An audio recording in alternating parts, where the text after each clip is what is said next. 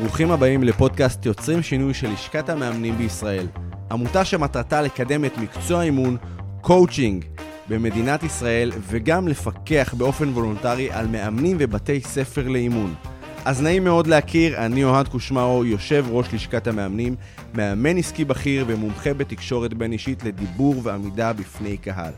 בפרקים הקרובים אנחנו נמשיך לשוחח על מגוון נושאים מרתקים בעולם ההתפתחות האישית והאימון, עם משפיענים ומובילי דעה מומחים בתחומם.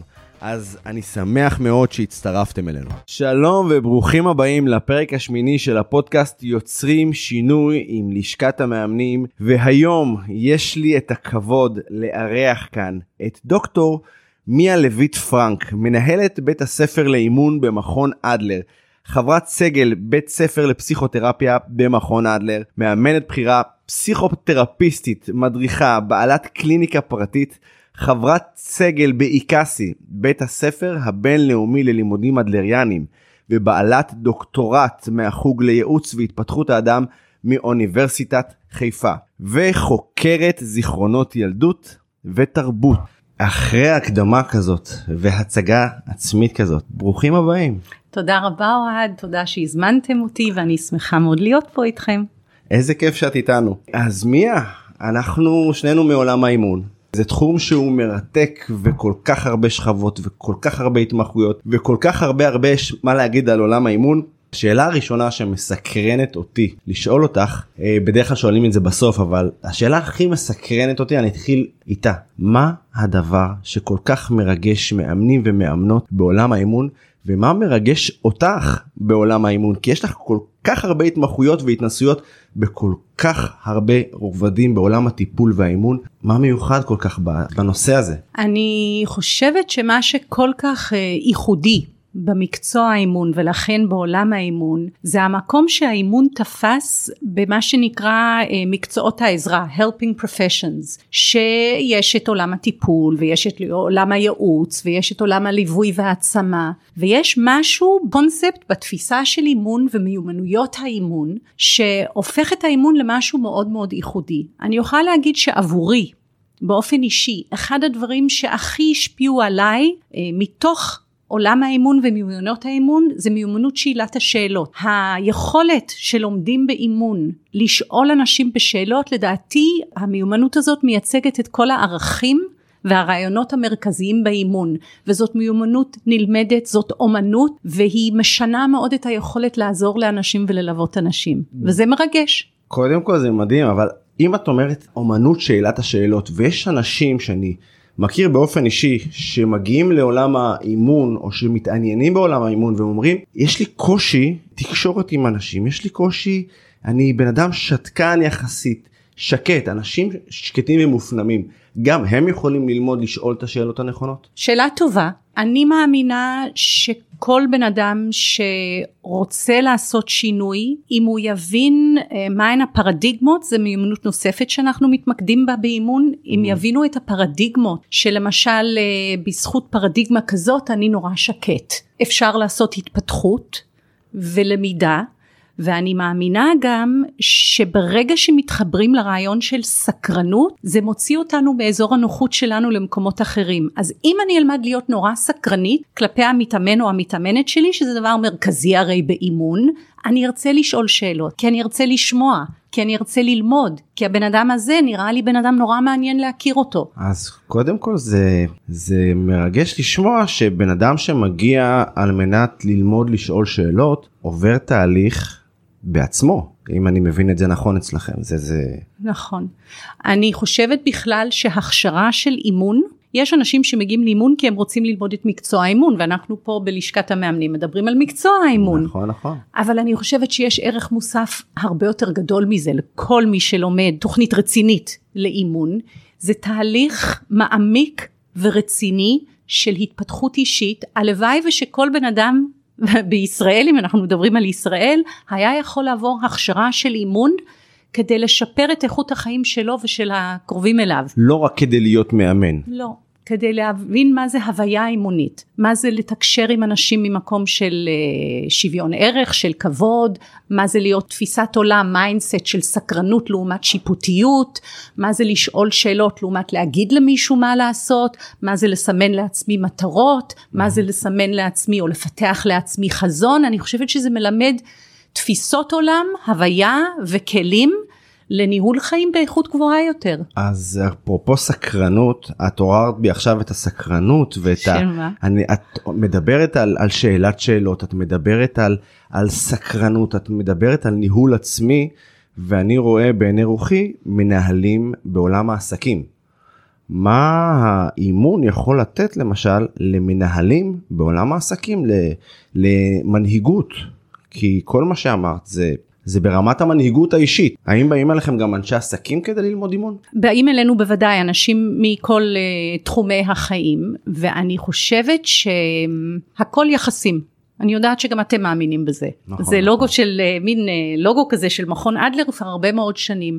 גם המנהל הבכיר uh, צריך ללמוד לתקשר ולהניע אנשים.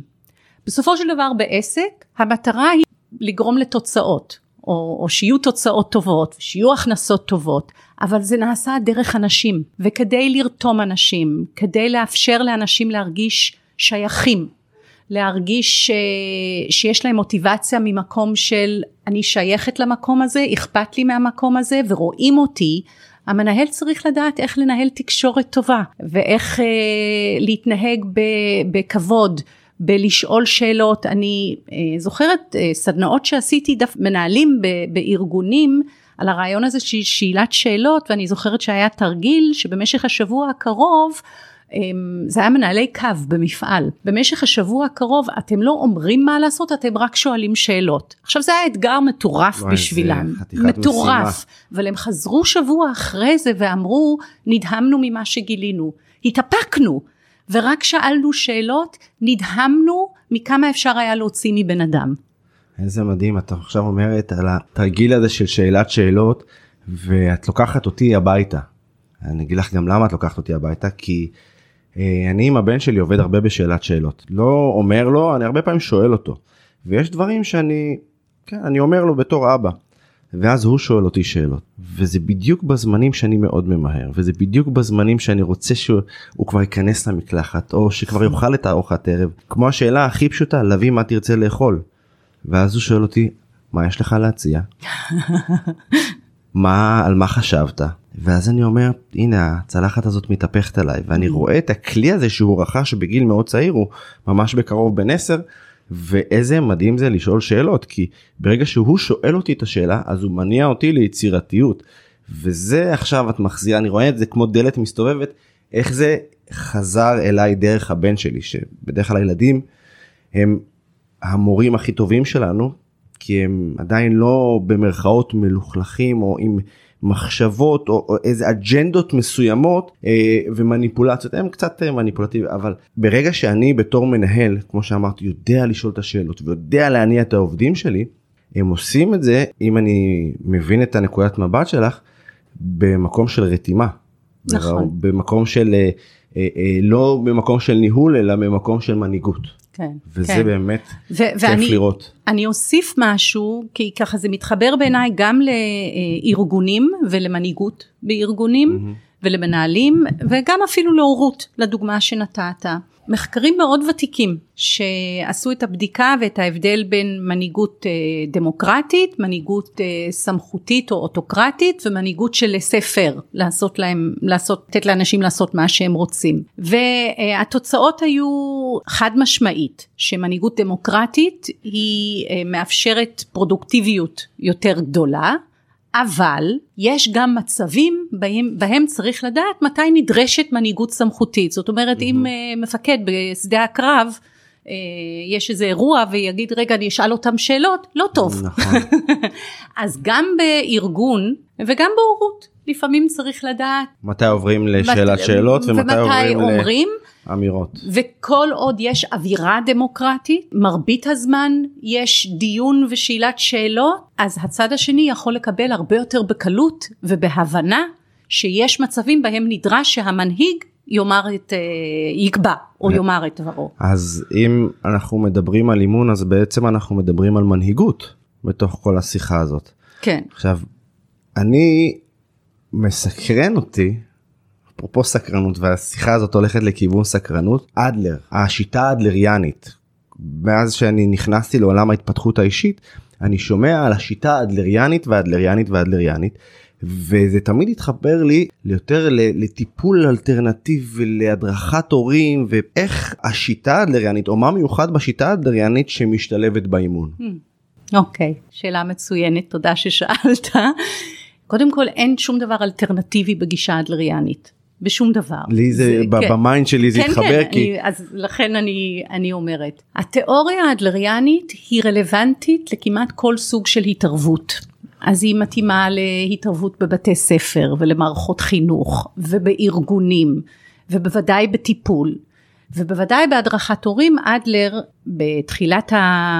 אה, בסביבות 1920 התחיל לפתח בווינה שם הוא גדל שם הוא למד גם אה, פרויקט בתוך בתי ספר וגם מרכזי מש... אה, טיפול בילד ובמשפחה כי הוא האמין שהמניעה הזאת חשובה מאוד ומשם הדגש המאוד גדול בהדרכת הורים במכון אדלר. האימון כמו שאתה יודע זה מקצוע יחסית חדש הוא בוודאי לא היה קיים כמו שטיפול היה קיים כשפרויד ואדלר ויונג ועוד הרבה אה, אחרים פיתחו את התיאוריות הפסיכולוגיות שלהם. העולם של האימון קם פחות או יותר במקביל לפסיכולוגיה החיובית והפסיכולוגיה החיובית אם אנחנו נסתכל עליה מושתתת על הרבה מאוד ערכים מתוך התיאוריה האדלריאנית. בתוך הטיפול האדלריאני יש שלבים, אה, מוגדר ארבעה שלבים, השלב האחרון נקרא אימון, אימון לשינויים, זאת אומרת אחרי שמישהו עובר בטיפול, אז זה שלב ההטמעה, זה כמו שלב של הטבעה וזה להתאמן על לעשות דברים אחרת ממה שאני רגילה לעשות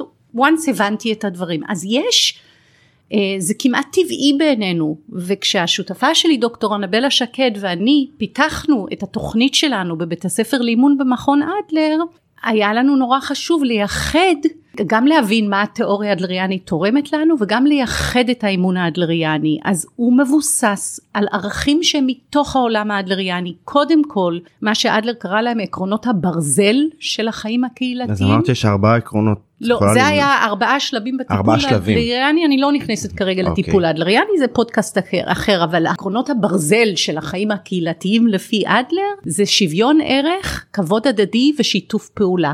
מבחינתנו כל מיומנויות האימון מחוברות לעקרונות האלה.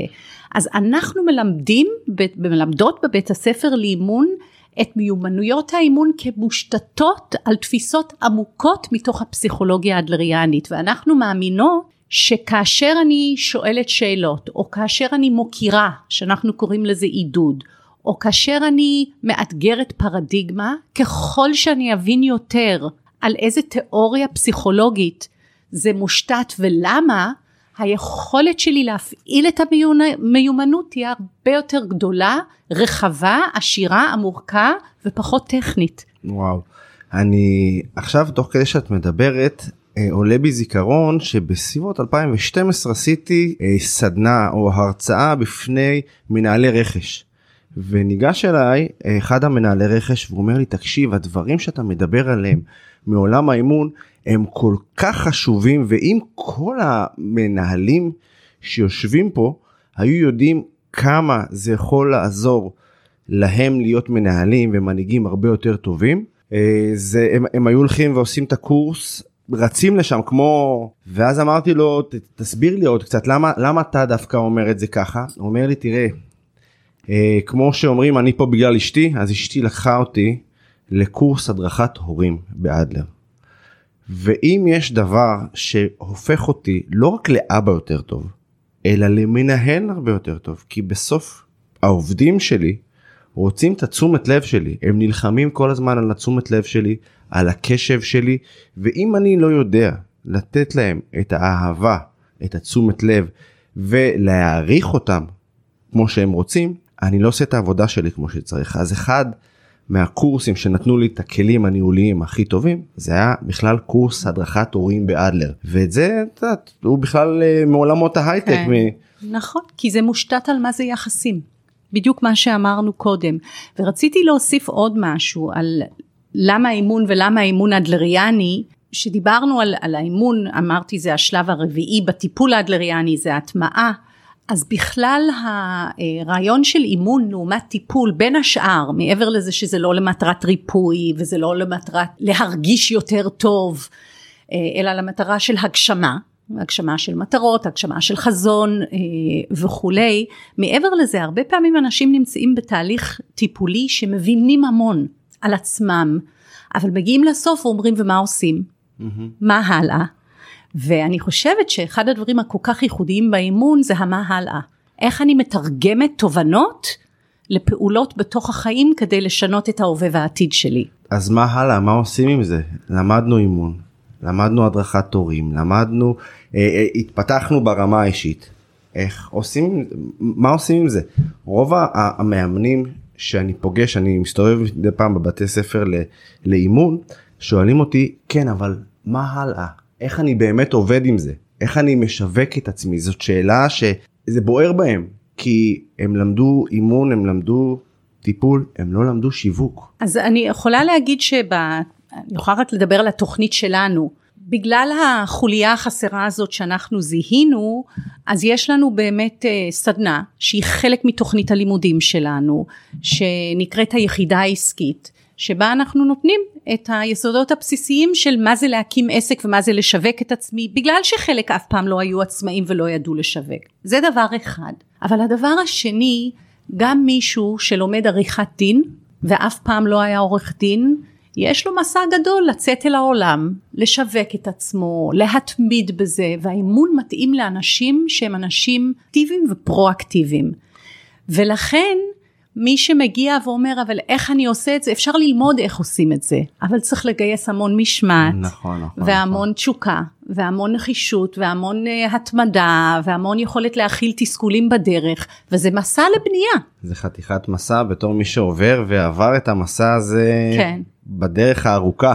כן. אז uh, אני ממש ממש מסכים איתך שזה מסע. כל השינויים שאנחנו עוברים ותקופת הקורונה שאנחנו יכולים להגיד שהיא קצת מאחורי, מאחורינו מדשדשת מדי פעם וקופצת ומזכירה שהיא עדיין כאן. תקופת הקורונה עשתה לנו שינוי אדיר בכל העולם. איך זה השפיע על עולם האימון בארץ ובעולם? אני חושבת שכמו שאמרת החוויה שכולנו עברנו בקורונה השפיעה על כל תפיסות העולם שלנו אה, כולל איך עובדים עם אנשים בכל מקצועות העזרה. מה שאמרתי קודם ה-helping professions. Mm-hmm. אז עם האימון מאז ומתמיד, אני יכולה להגיד לך שכשאני למדתי אימון, בשנת 2001 התחלתי ללמוד אימון, גרתי בקנדה לכמה שנים ולמדתי שם אימון. ואני הייתי בהלם כשאמרו לי לעשות, עוד לא היה זום, אבל אמרו לי שיש uh, חלק מה, לא יודע, שיעורי תגבור כאלה, טלפונית, ושאפשר היה לעשות הדרכה קבוצתית או משהו טלפונית ואני זוכרת את ההתרעמות שלי. איך כן, לעזאזל? גם כן, אני איך, איך לעזאזל את זה? בלי לראות את הפנים של בן אדם ו, ולמדתי שם שיעור נורא חשוב שאפשר זה עוזר למקד וכולי וכולי אז העולם האמון הקדים את הקורונה במובן הזה. מה שהקורונה עשתה זה הפכה עבור לקוחות הפכה את זה לברור מאליו. כי כולנו למדנו שאפשר לנהל שיחות משמעותיות עמוקות כי לא הייתה ברירה אחרת בקורונה נכון. דרך הזום. כך שהיום חצי מהעבודה שלי היא, היא לפחות אני לא יודעת זה, זה משתנה אבל היא בזום גם אנשים בחוץ לארץ גם אנשים בארץ שיותר נוח להם לא לנסוע בפקקים. זה הפך להיות חלק אינטגרלי מעבודה עם אנשים שפעם היה נחשב כמשהו חריג יותר ורק כי אין אפשרות אחרת היום זה נורא טבעי ואני חושבת שבמובן הזה זה מאוד תרם לנו. מעבר לזה שאני חושבת שיש נושאים שהם, שאני שומעת אה, שמגיעים אליי יותר של אה, מה קרה לביטחון העצמי שלי, אה, נגיד אני עובדת עם מישהי שהיא לא מישראל, שהתחום שלה זה תחום התיירות, זה היה אחד התחומים שהכי נפגעו בתקופת הקורונה קיבלה מכה מאוד גדולה לביטחון העצמי שלה כשהיא ישבה בבית והיא הייתה צריכה למצוא דברים אחרים לעשות אז אני חושבת שחשוב שאנחנו כאנשי מקצוע גם כמאמנים גם כמטפלים ניקח בחשבון מה התקופה הזאת של הקורונה איך היא השפיעה על אנשים ואיפה צריך לחזק ולבנות מחדש. אז איזה מדהים זה, זה מערכת יחסים שגם מקצרת לנו טווחי נסיעה וזמן וכסף ו- ואנחנו יכולים לעשות את זה מכל מקום בעולם. אז אם אני עכשיו נגיד ברילוקיישן בקנדה, אני יכול לעשות קורס או אני יכול להתאמן עם מאמן בישראל או, או ללמוד באדלר שזה מקצר לי זמן וכסף וטיסות ואיזה כיף. אז נכנסת לדלת פתוחה כי מאז הקורונה קודם כל אה, לא יודעת אם אתה זוכר אבל אה, ברגע שהקורונה התחילה אנחנו בכל אופן ורוב בתי הספר אני מניחה אבל לקח לנו שבועיים הודענו לתלמידים שאנחנו לוקחים שבועיים הקפאה. עוצרים הייתה עצירה של כל העולם העולם כן, עצר. זה היה ב-13 לשלישי אוקיי. 20 גם אני פתחתי באותו יום קורס. מה אתה אומר? זה היה ביום שישי אמרתי להם אני מקווה שיהיה לנו עוד מפגשים ואז זה נעצר לאיזה שבועיים שלושה. אז אנחנו לקחנו לעצמנו שבועיים ועבדנו, אה, אנבלה השותפה שלי ואני והצוות המנחות שלנו בצ... בזום, כי הרי אי אפשר היה להיפגש, בצורה מוגברת ומטורפת על איך אנחנו מתאימות את הקורסים שלנו לזום כאשר אף אחת מאיתנו לא הכירה זום. אז זה היה ללמוד זום וללמוד להתאים את המצגות שלנו וללמוד איך עובדים בזום. תוך גילינו, כדי תנועה. גילינו שזה עובד מצוין עד כדי כך שהיום מרבית הקורסים שלנו הם בזום ואפרופו מה שאמרת על מחו"ל, זה פתח את האפשרות לישראלים, כי אנחנו מלמדות בעברית, זה פתח את האפשרות לישראלים בכל העולם להשתתף בקורסים שלנו, וזה נפלא. איזה מהמם, זה החזיר את, ה, את הישראליות שאפשר להמשיך ללמוד בארץ ולא צריך אה, לחפש אלטרנטיבות בחו"ל, זה כמו שאני זוכר שהייתה תקופה שהייתי באיטליה והסתובבתי באיטליה ופשוט חיפשתי חומוס. שזה מטורף אז לא צריך לחפש את המאמנים הישראלים בחו"ל רק אפשר גם למצוא אותם בארץ גם אפשר ללמוד אימון בארץ גם שאנחנו בחו"ל אז פתחנו את השערים דרך הזום. לגמרי. ככה לקראת סיום אני רוצה לשאול אותך שאלה מאוד אישית. אה, שאלה ש... שהיא אם היו שואלים אותי את השאלה הזאת אז היה לי מאוד קשה לענות עליה. אז בואי נראה איך את uh, תעני עליה כי יש הרבה דברים שאני למדתי בתוך זה. מה הדבר הכי עוצמתי שלמדת על עצמך כמאמנת. אני אקח את זה למקום מה הדבר הכי עוצמתי uh, שאני לקחתי מהאמון שהוא פחות היה הטבעי שלי. כי דיברתי על שאלת שאלות וסקרנות זה התחבר מאוד לטבעי שלי. ולכן יכולתי לעוף עם זה. אבל הרעיון של אה, לייצר חזון ולקבוע מטרות לא היה בטבעי שלי. ואני חושבת שזה מאוד השפיע עליי, על היכולת שלי להגשים את מה שחשוב לי בחיים, על היכולת שלי להתנהל בתוך החיים, ואני לא מדברת על מטרות קצרות טווח, אני, אני בן אדם אפקטיבי, אבל אה, אני יכולה להגיד שהדוקטורט שלי אה, בא מתוך יצירת חזון. ואני יכולה להגיד שלקראת סיום הדוקטורט אמרתי לעצמי הגיע הזמן לחזון. Yeah. לשבת ולחשוב ואמרתי לעצמי חזון לכמה זמן אז אמרתי לעצמי אני, אני רוצה לראות איך העשור הבא נראה. וואו, איך העשור עשור. הבא, כן. איך אני רוצה שהעשור הבא ייראה מבחינתי, מה אני, מה אני רוצה, מה, מה תהיה הגשמה מבחינתי בעשור הבא, ו, וזה הולך איתי, אז זה, זה הולך איתי כמו מצפן, פנס, מגדלור, לא משנה איזה דימוי נשתמש, אז, אז זה מאוד השפיע עליי. וכשאת מסתכלת אחורה, מתוך החזון שראית אותו בעבר, שאת כאן ועכשיו, כמה כמה הצלחת להגשים ממה שתכננת או שהחיים הפתיעו אותך יותר? אה, אני חושבת שכוחו של חזון זה היכולת לייצר חזון, חזון ואז להפעיל גמישות ודינמיות תוך כדי אבל אני יכולה להגיד לך שלשבת פה היום ולהגיד אה, כן אני מנהלת בית הספר לאימון במכון אדלר כשלמדתי אימון, אמרתי בשנת 2001 בקנדה במרכז אדלריאני ולא הכרתי שום דבר על אדלר או על מכון אדלר, אחד הדברים שלמדנו כמובן זה לייצר חזון ואמרו לנו תייצרו חזון כחלק מהמטלות בקורס. ואני אמרתי טוב איזה מה חזון איזה חזון גם באמת לא הייתי איך מורגלת. איך אני ממציאה את זה? איך אני ממציאה את הדבר הזה כן. וגם לא ידעתי כמה זמן נשאר בקנדה ומתי נחזור לארץ אבל יצרתי חזון שבגלל שזה היה אדלר שם כשאני אחזור למחו, ל, לארץ אני אפנה למכון אדלר כדי להקים בית ספר לאימון. בין זה לבין איפה שאני הייתי המרחק היה רב אבל כשחזרתי לארץ זכרתי את זה ואז חברה שאלה אותי ואמרתי לה והיא אמרה לי נו אז קדימה וזה התחיל לדגדג בי ואמרתי יצרת חזון תעשי עם זה משהו. איזה מהמם. וזה היה השיעור הראשון שלי על כוחו של חזון. אני ככה לקראת סיום אני אחבר את המילה חזון עם המושג הגשמה שדיברנו עליו. באחד האימונים שאני העברתי.